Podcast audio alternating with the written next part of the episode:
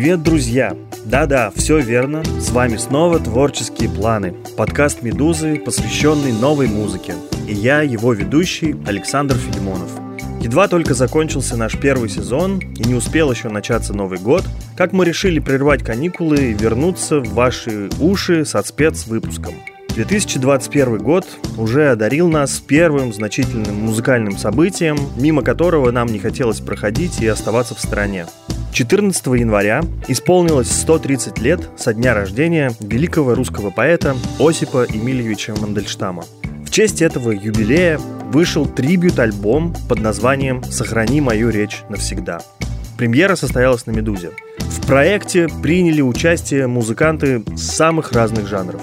Там есть Илья Лагутенко, Леонид Агутин, рэперы Noise MC и Оксимирон. Да-да, Мирон выпустил новый трек – Группы Текила Джаз, Шот Пэрис, Курара, Сансара, Свидание, порнофильмы, певицы Алина Орлова, О Марго, Катя Павлова, Алина Паш, Айова, группа Акуджав, Золото и многие-многие другие.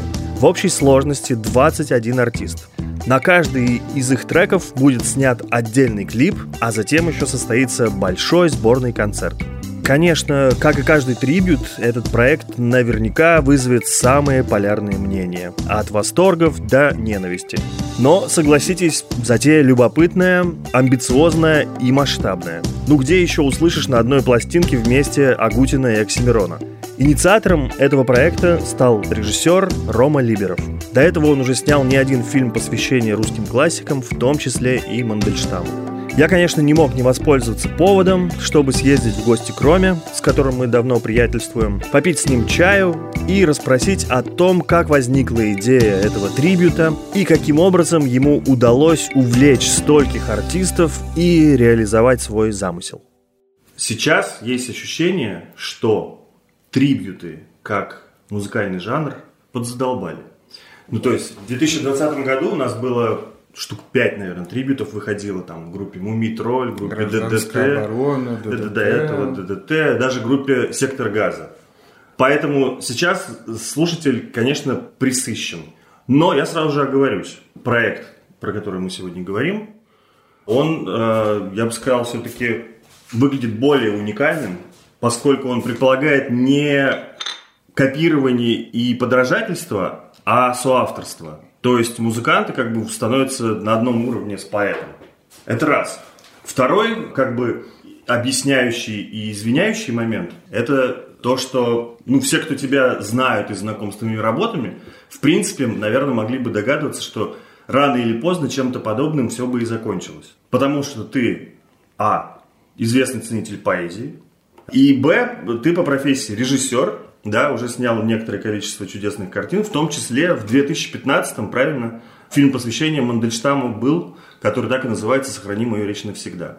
За главную песню для этого фильма написал Noise MC, где в припеве цитируются четыре строки из этого стихотворения.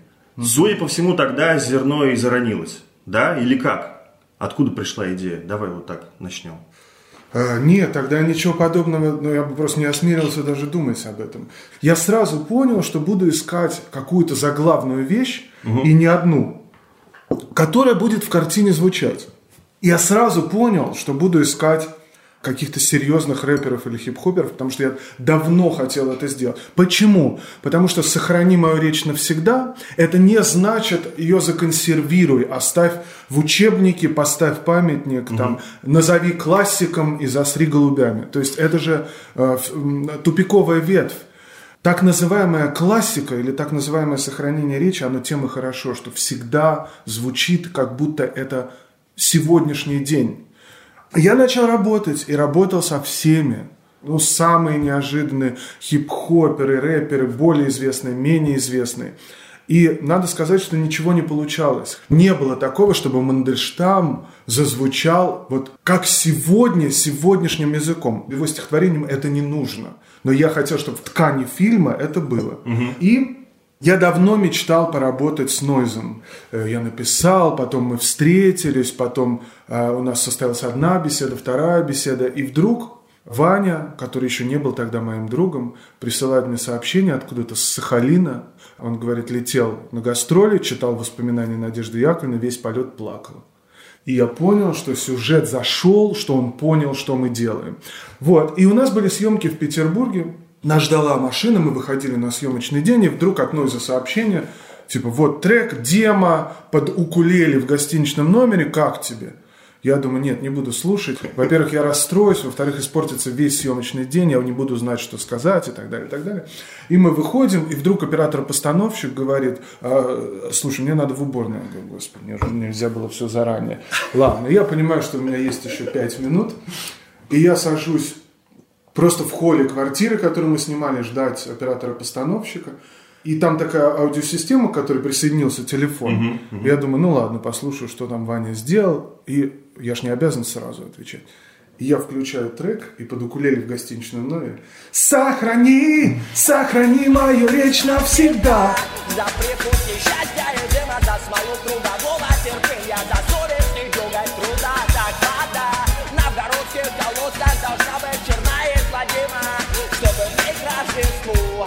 отразилась семью. Главный камень звезда, сохрани Поиграй со мной в реальную телепатию. Не пророни ни слова по пути от отправителя к получателю. Они подумают, что мы не мы, ну и замечательно. Сохрани Пронеси под носами ищеек Натасканных мимо глазастых чинов При погонах и демонов в штатском Сквозь обыски, ссылки, аресты и казни До станка типографского. Сохрани И речитативом только первый куплет и у меня, знаешь, как, как в повести Николая Николаевича Юза Олешковского по позвоночнику с серебряными молоточками – я понимаю, что найдена тема, ну и запишу. Mm. Я этот трек обожаю, и мне кажется, что это Хорошо. просто, это просто э, удивительное попадание. Сохрани от потопов, пожаров и времени. Деревом стать суждено не каждому семени А только тому, которому повезет с почвой Как мне с тобой. Сильно-сильно, очень-очень И тебя, и меня переживем неразлучные мы. Каждый раз поднимаясь, обратные крылья взаймы Но сейчас улетают из них. Бесконечный поцелуй на прощание. Сохранить мою речь, обещание. Сохрани и у меня никакой не было даже близкой идеи, что когда-то я буду это делать. Никакой. Я закончил работу над фильмом, да. и дальше любовь же никуда не ушла. И сейчас была очень простая история. Было лето, вот это наше пандемийное лето. Да. Мы возвращались с друзьями из Петербурга, заехали в Великий Новгород. И там просто гуляли. Ездили по скитам каким-то, э, вдоль рек, озер, тишина, ни одного человека, изумительное лето. И я вшел просто по лесу и подумал, скоро Мандельштамский юбилей, 130 лет. Вот я тебе скажу 130 лет, ну и ты скажешь, ну типа хороший поэт, зайду к Либерову в гости водки выпить, и все. А для меня это э, как бы такое важное дело, я подумал, что бы ему такого подарить ты знаешь, что мы пробивали табличку в Екатеринбурге и пробили, но этого мало для меня. И хочется сделать что-то, что не зашквар. И думаю, чтобы сделать такого, что никто никогда не, не делал и никто никогда не сделает. Не сделает не потому, что я крутой, а потому что никто не будет тратить столько жизни на это. Угу. И тогда я иду и думаю, так, у меня есть потрясающие друзья. Благодаря новому фильму «Памяти Платонова» у меня появился вот новый друг Коля Комягин и группа Шот Париса, да. которая ничего не знал. Великая группа. А что если я уговорю каждого выбрать Мандельштамовское стихотворение? Не только друзей, у меня нет столько известных друзей, но хотя бы есть какое-то начало. Да. И что если мы сделаем трибют к Мандельштамовскому юбилею? И я понимаю, что это тяжелейшее продюсирование. Шел август месяц. То есть осталось всего 4 месяца. Да. Понимаешь? И что одного трибьюта мне мало, что я режиссер, и я хочу что-то видеть, значит, должны быть еще клипы, должен быть концерт, должна быть вся вот эта история вокруг пандемии там, и так далее, и так далее. И дальше был один шаг – кому-то обратиться. Знаешь, с одной стороны там группа «Свидания», с другой стороны Илья Лагутенко, угу. с третьей стороны Шот Парис, с четвертой стороны Оксимирон. Угу. Ты представляешь, что такое уговорить Оксимирона выпустить трек?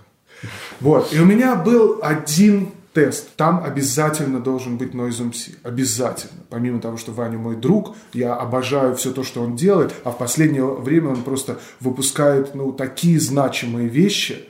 Я звоню Ване и говорю, слушай, эта дружба не должна ни на что влиять, ничего не должна. Послушай, что я хочу сделать. И он, не дослушав меня, сказал, слушай, я сижу на кухне, я кладу трубку и начинаю писать трек. И я загадал себе, что если он скажет, Рома, блин, сейчас э, вообще не до этого, всем артистам не до этого, я не хочу этим заниматься, то я бы сказал, фу, слава богу, не буду ничего делать, никакого трибьюта, все нормально, отделаю с табличкой в Екатеринбурге. Все, забью, забью, забью, забью. Он сказал, все, я сажусь писать. И я уже не могу просто так сказать, ну нафиг трибьюта не будет. Не табачною кровью газета плюет Не костяшками дева стучит Человеческий жаркий искривленный рот Негодует, поет, говорит Уведи меня в ночь, где течет Енисей К шестипалой неправде в избу Потому что не мог я по крови своей И лежать мне в сосновом гробу Да, Нойс это главный такой политический трек альбома. Ну и довольно не характерный Абсолютно. для него, потому что он еще и запел фактически как-то так. Он поет Да, весь. да. Причем он поет таким каким-то северонапевным образом. Это тоже над собой определенное усилие. Он тоже хотел быть другим. Он этого нигде больше не делает.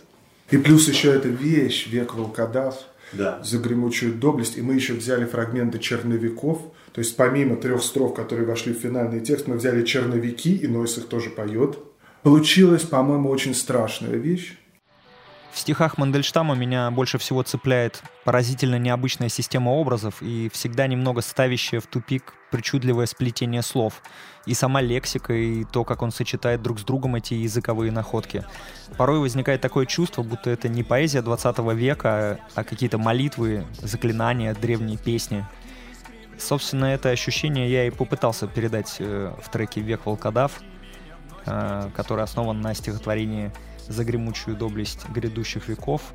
Э, Ну и также я использовал там в качестве третьего куплета не вошедший в итоговый вариант черновые строки, позже, очевидно, вылившиеся в совсем другое стихотворение, в жутковатую, как мрачная сказка, неправду. Пожалуй, это один из самых необычных треков в моей дискографии. Я в такой манере никогда еще не пел. Э, Эти стихи как бы сами продиктовали такую странную интонацию и манеру. Мне захотелось создать э, некую сибирскую шаманскую атмосферу, чтобы подчеркнуть соответствующие образы в тексте.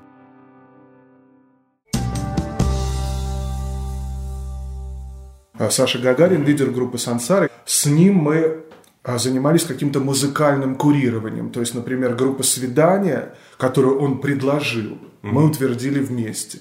Даня Шейк, музыкант замечательный бывшей группы «Мы», а, это был а, до этого Акуджав, в которого я просто влюбился, предложил Саша. Вот, ну группу Акуджав мы вместе э, хотели и привлекли.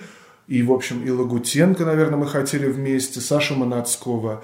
Мне очень хотелось, и я не пожалел ни секунды. Шот Парис, конечно, я очень хотел. А Леонид Агутин. А Леонид Агутин тоже моя была идея. я Хорошая очень хотел. Но то, что написал Леонид Агутин, как бы я не представляю, может ли что-то быть красивее. Золотистого меда Струя из бутылки текла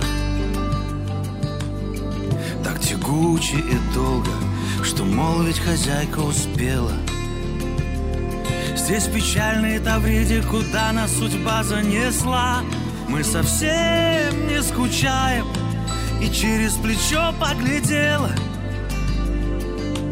Такой красоты просто даже невозможно добиться, потому что не все музыканты ставят себе задачей красоту. Это как в искусстве. Искусство давно отменило необходимость быть красивым.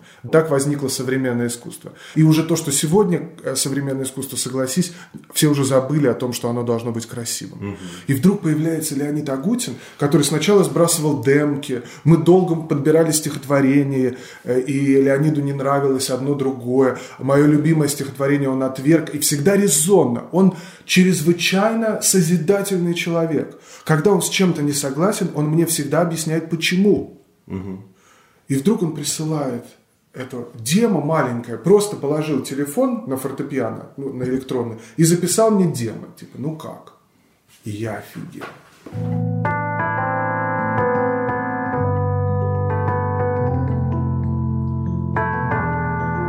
Мне было сразу почему-то понятно, как эта песня должна звучать. Я прям сел и золотистого меда.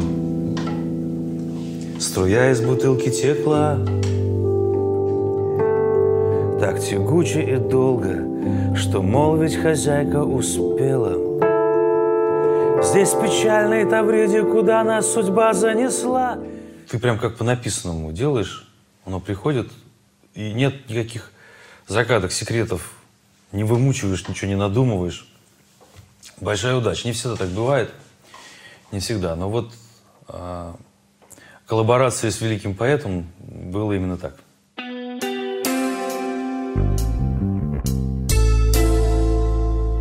Шот Пари записали просто блокбастер. Мы долго выбирали стихотворение, утвердили одно, в итоге спели другое, в итоге мы с Колей обсуждали, что это вот погребальная служба. Я нашел в архиве автограф, где это стихотворение Мандельштамовской рукой было названо сначала «Погребение матери», во всех последующих вариантах названия нету. Это стихотворение идет без названия. Это «Ночь непоправима». И мы сделали такой амаш иудейскому кадиш или там памяти матери или погребальной службе, и они устроили просто эмоциональный разнос. Эта ночь непоправима, а у нас еще светло. У ворот Иерусалима солнце черное взошло, солнце желтое страшнее, башки бою в светлом храме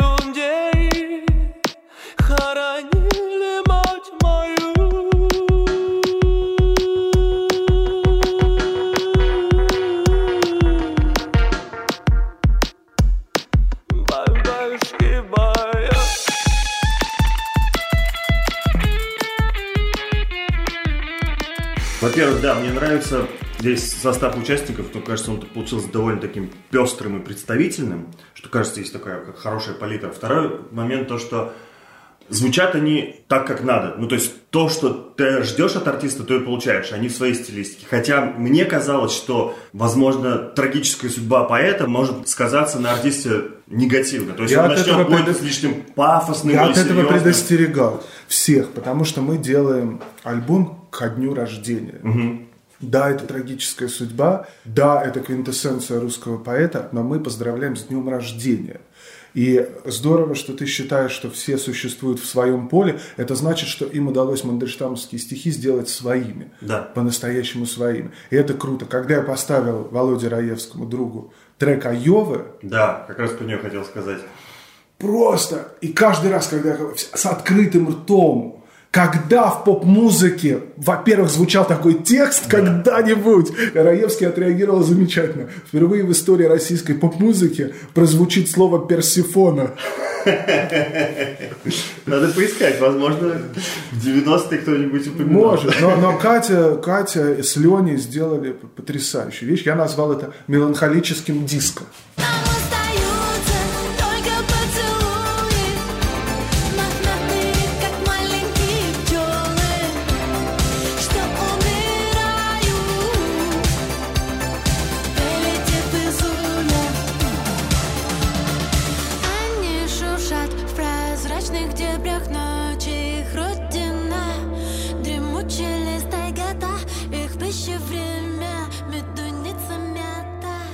Прекрасно, как ты говоришь, действительно подарок на день рождения. Есть замечательные легкие песни, как у Айовы, хотя она тоже такая с двойным дном, как бы. Она с двойным дном, она такая женская и страстная. Катя очень хотела женской вещи. Мы долго выбирали стихотворение. Женской, страстной. И когда она увидела этот припев, нам остаются только поцелуи, мохнатые, как маленькие пчелы. Она мне пропела вот так на диктофон, и у меня сразу завязло в зубах.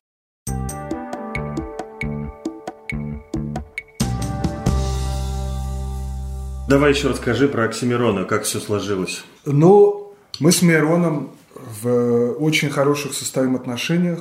Познакомились довольно давно, когда я не знал, кто такой Оксимирон. Он пришел ко мне на выставку «Одноэтажная Америка» в Музей современного искусства. и Я провел экскурсию, ничего не зная. Потом послушал Горгород, и все понятно. И с тех пор как-то мы, к счастью, если и прерывали общение, то, может быть, не очень надолго. Потом возникло некоторое сближение вокруг проекта «Сядь за текст». А ты в нем участвовал, да? Да, да. Мирон, когда этот проект придумал, тут же позвонил мне угу. и попросил а, отвечать за подбор вот этих всех цитат, а. которые там звучали. И мы договорились, что мы всегда можем друг на друга рассчитывать и все прочее. Потом а, я ему предложил, естественно, Мирон отказался. Я предложил, скажем, там, пять раз к ряду, естественно, пять раз к ряду Мирон отказался. Но, как бы, понимаешь, не знаю, как это объяснить. Это может быть просто рабочий момент, можно назвать это словом чутье. Там нужен Оксимирон. Вот нужен и все. Более того, я придумал такую амбициозную задачу, которая должна была, конечно, Мирона отпугнуть. Я придумал, что этим закончится трибют стихами о неизвестном солдате. Это вершина всех мандельштамовских стараний и вершина его эмоционального накала и э, бездна его шизофрении того момента, этой воронежской ссылки, это страшные недорасшифрованные стихи, которые можно повторять просто как молитву даже не понимая смысла, вот, и, и в конце... То есть, ты, подожди, то есть Оксимирону ты не дал выбора, ты ему сказал, он, он, пока, это, он пока этого всего еще не знал, он уже отказался, я говорю, раз пять, я говорю, Мирон, послушай, пожалуйста, я понимаю, что легко отказаться, всегда легко отказаться, тем более Мирон в такой ситуации, тем более он сам пишет свой альбом, угу. э, все его достают, всем он нужен и так далее, и так далее, и так далее. Я говорю, заходи ко мне в гости, ну, он, сейчас приеду, сейчас приеду. Один раз сорвалось, второй раз сорвалось. Третий раз он звонит, говорит, ну давай сейчас зайду. Я, я говорю, слушай, я в студии, а я сводил звук фильма, своего платоновского фильма «Сокровенный человек». Сидел, да. да, сидел в студии тогда, работал. Я говорю, окей, я прервусь. Приехал Мирон, он говорит, я приехал к тебе ну, из уважения, потому что мы товарищи, потому что я понимаю, что я отказал несколько раз к ряду, но выглядит как будто отмахнулся. Да, мы не в тех отношениях, чтобы просто друг от друга отмахиваться. Я посадил Мирона на диван и рассказал все, что имел сказать тогда. И он понял, как это для меня важно. Угу. И он понял, что от такого нельзя просто так отказаться. Да, да. Но ничего не сказал, уехал. И потом мы снова встретились, начали каждый день разговаривать по телефону. Я говорю, вот у меня для тебя такая амбициозная задача, кроме тебя с ней никто не справится. Стихи о неизвестном солдате, оратория, рэп-оратория или какая хочешь, ну, настоящая оратория. Весь текст – это очень длинный текст. Да. Как это сделать? Непонятно.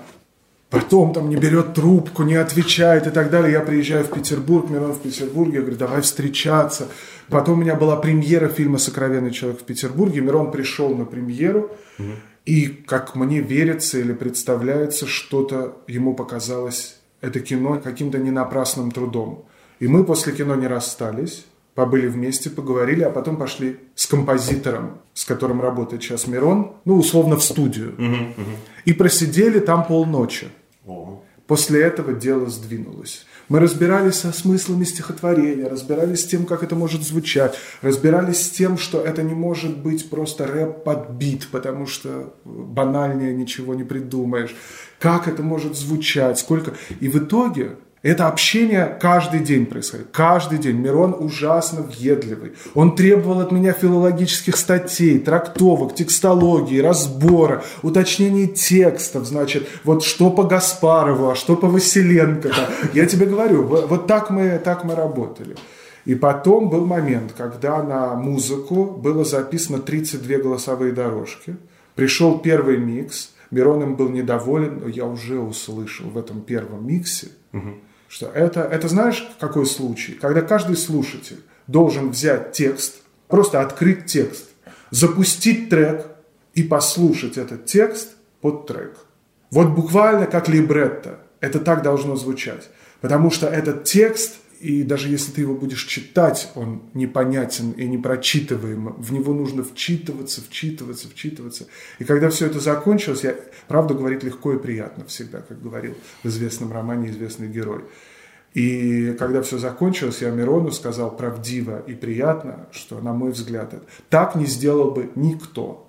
Никто сорвались бы в одно, в другое, ушли бы от шепота, ушли бы в самовыражение, захотели бы сделать ярче. Вот так, как у нас все сделалось совместно, не сделал бы никто. Я отвечаю за это. Неподкупное небо окопное, небо крупных оптовых смертей За тобой от тебя целокупное. Я губами несусь в темноте За воронки, за насыпи, осыпи По которым он медлил и мглил. Развороченный, пасмурный, оспенный Приниженный гений могил.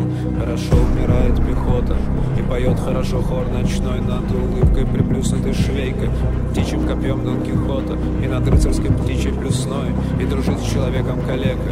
Им обоим найдется работа И стучит по околицам века Костылей деревянных семейка Эй, товарищество шар земной Я хотел про хейтеров вот что сказать. То, что жанру трибютов особенно свойственны Хейтеры. хейтерство, потому что, ну как же, вы покусились на святое, и вот это вот все, да? Да. И, ну, мне кажется, в случае с Мандельштамом, возможно, как бы у целевой аудитории молодого поколения может быть меньше вопросов, поскольку они удалены от автора и воспринимают его с открытым сердцем, да? Но у людей более консервативных, более взрослого, старшего поколения, у них возможен какой-то поток ненависти условный. Да, я даже видел где-то уже в интернете, там в комментариях немножко пишут, что Это везде. нельзя связывать там Мандельштама с рэпом, с роком или так далее, с молодыми музыкантами, попсой и так далее. Ну, Что как- ты можешь Когда у ответить? меня выходил фильм уже почти 6 лет назад, и когда Нойзовская вещь уже гремела, кото- написанная специально для фильма, мы столкнулись с непривычным для меня притоком внимания и агрессии, с непривычным. То есть количество комментариев из-за того, что большой артист это все опубликовал, это были десятки тысяч комментариев, э, не принимающих рэп, связанный с Мандельштамом. Так что мы уже это проходили. Меня это совершенно не волнует. Абсолютно. Я-то знаю, что это такое. Как бы и зачем это. И знаю, почему это должно быть в мире. Знаешь, э, как э, одному большому художнику, ну, скажем, Пикассо на портрет Гертруды Штайн сказали, ну, простите, это же совершенно не похоже. Он говорит, пройдет сто лет, будет похоже. Вот я то же самое готов сказать. Можно я вернусь к одному из тезисов из наших прошлых с тобой бесед, известному тезису о том, что хорошим стихам, а стихи Мандельштама не просто хороши, а великие, любые эпитеты их достойны, хорошим стихам музыка не нужна. И даже исполнитель не нужна. Нет, не нужна, вредна. Класть стихи на музыку опасно, часто пошло. Я сам противник этого всего. И только когда ты все это понимаешь, это как сапер, который понимает, что сюжет заминирован, и важно просто не, не натолкнуться на мину. И важно балансировать, э, сделать это своим, не самовыражаться за счет автора. Это очень сложно, это вызовет массу отторжения. Но я в себе это уже преодолел, когда мы готовили альбом «Ноябрь» Олега Нестерова и группы «Мегаполис». Это было большое преодоление. У нас был подкаст на эту тему. Все, кто хочет, Да, когда я сам своей волей Олегу предлагал стихи, которые Олег должен петь, то есть сам совершал против себя самого преступление, потому что я же апологет стихов и литературы.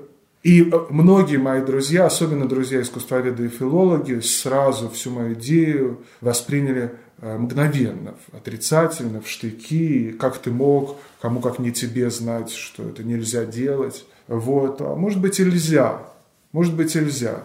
Э, Я не знаю, то есть я как будто должен оправдаться, почему мы себе это позволили. Да, от большой любви вот от этого позволили.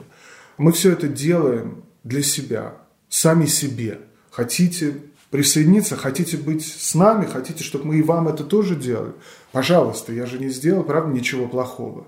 Но вот эти просвещенческие сюжеты меня раздражают точно так же. Что вот если бы ты сказал мне, ну зато юная аудитория впервые услышит мандельштамовские стихи, возьмет их почитать. Да, так и будет, так и будет. Мы это с Нойзом уже проходили. Но однажды Ване устроили такой флешмоб э, трогательный, конечно, мы глаза на мокром месте после него были, когда он, по-моему, во Владивостоке играл, и это был то ли день гибели, то ли день рождения, большой концерт, и когда он заиграл первые аккорды «Сохрани мою речь навсегда», весь зал, сколько тысяч человек там было, подняли листы с хэштегом «Сохрани». Ну, понимаешь, как бы сам Мандельштам, а он, только он для меня важен, когда бы это увидел, хохотал бы до слез. И может быть, он мне не сказал, Ромка из Москвы, э, через сто лет, спасибо тебе и привет. Но мне кажется, что он был бы этим счастлив.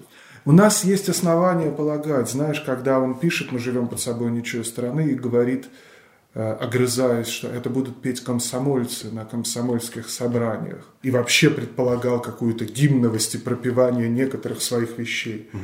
Я уж молчу о том, что некоторые просто в каком-то таком пропевательном э, темпе, что ли, написаны. Но опять, видишь, я продолжаю оправдываться, почему мы позволили себе петь Мандельштам. От большой любви. Я счастлив, что существуют все эти песни. Счастлив. Я буду главным слушателем этого трибюта. Я жду не дождусь, когда я смогу его скачать и буду просто на репите, понимаешь? Я буду слушать его всю оставшуюся жизнь. И через 50 лет с ребятами, с которыми мы это сделали, я также счастливо соберусь и скажу, как здорово, что мы преодолели и преодолеваем все трудности, чтобы это сделать однажды. Мне кажется, он работает вполне себе, работает и без контекста. То есть ты просто включаешь сборник и слушаешь музыки песни, и да. слушаешь песни, и они все хорошие. Можно я тебе напоследок задам очень э, глупый, очевидный вопрос. Насколько, на твой взгляд, Мандельштам сейчас актуален, современен? Насколько он соответствует духу времени? Смотри, э, я к этому термину актуальности отношусь, скажем, с непониманием однажды страдавший человек или однажды счастливый человек или однажды влюбленный человек, который нашел способ однажды это сделать на холсте, в нотах, в тексте прозаическом или поэтическом. Просто нашел возможность однажды это сделать. Но мы используем термин гениально, но этот термин как бы ничего не выражает. Я использую термин без зазора – вот если я скажу «я люблю тебя», это ничего не означает, верно? Я должен как-то найти способ, э, вот как люблю, то есть что именно я чувствую.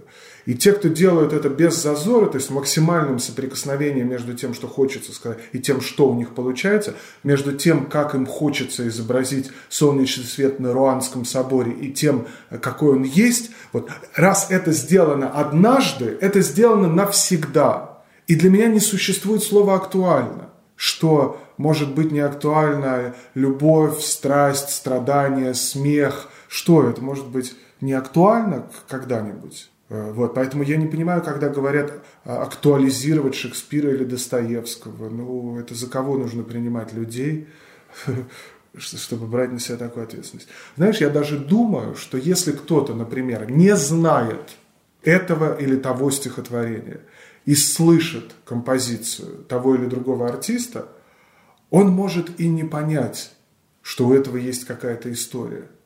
И в этом даже есть какая-то магия. Он может подумать, эта ночь непоправима, на дворе еще темно, у ворот Иерусалима, и поет группа «Шот Парис». И Коля мне сказал, этот текст могли написать мы, а может быть, мы его и написали?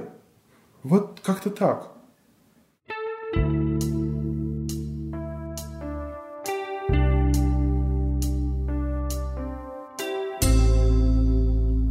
И в конце слово еще одному участнику этого трибюта, Саше Гагарину из группы «Сансара». С ним мне тоже хотелось поговорить, потому что он выступил музыкальным продюсером всего этого проекта. И еще Саша записал специально для нашего подкаста акустическую версию своего трека из трибюта, которая называется «Луч».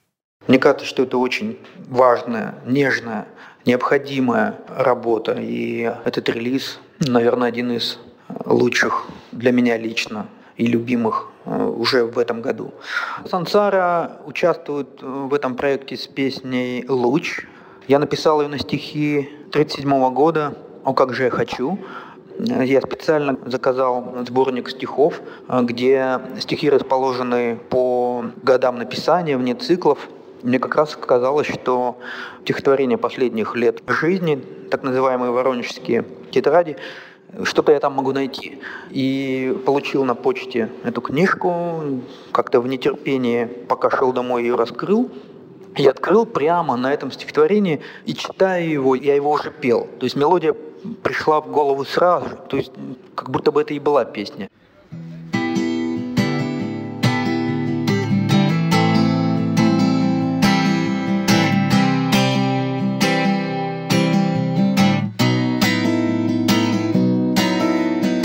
Как же я хочу, нечуемый никем, Лететь под след лучу, где нет меня совсем, А ты в кругу лучей, другого счастья нет, И у звезды учи тому, что значит свет, Он только тем и луч, он только тем и свет, Что шепотом могуч и лепетом согрет. И я тебе хочу сказать, что я шепчу, Что шепотом лучу тебя, дитя, вручу. О, как же я хочу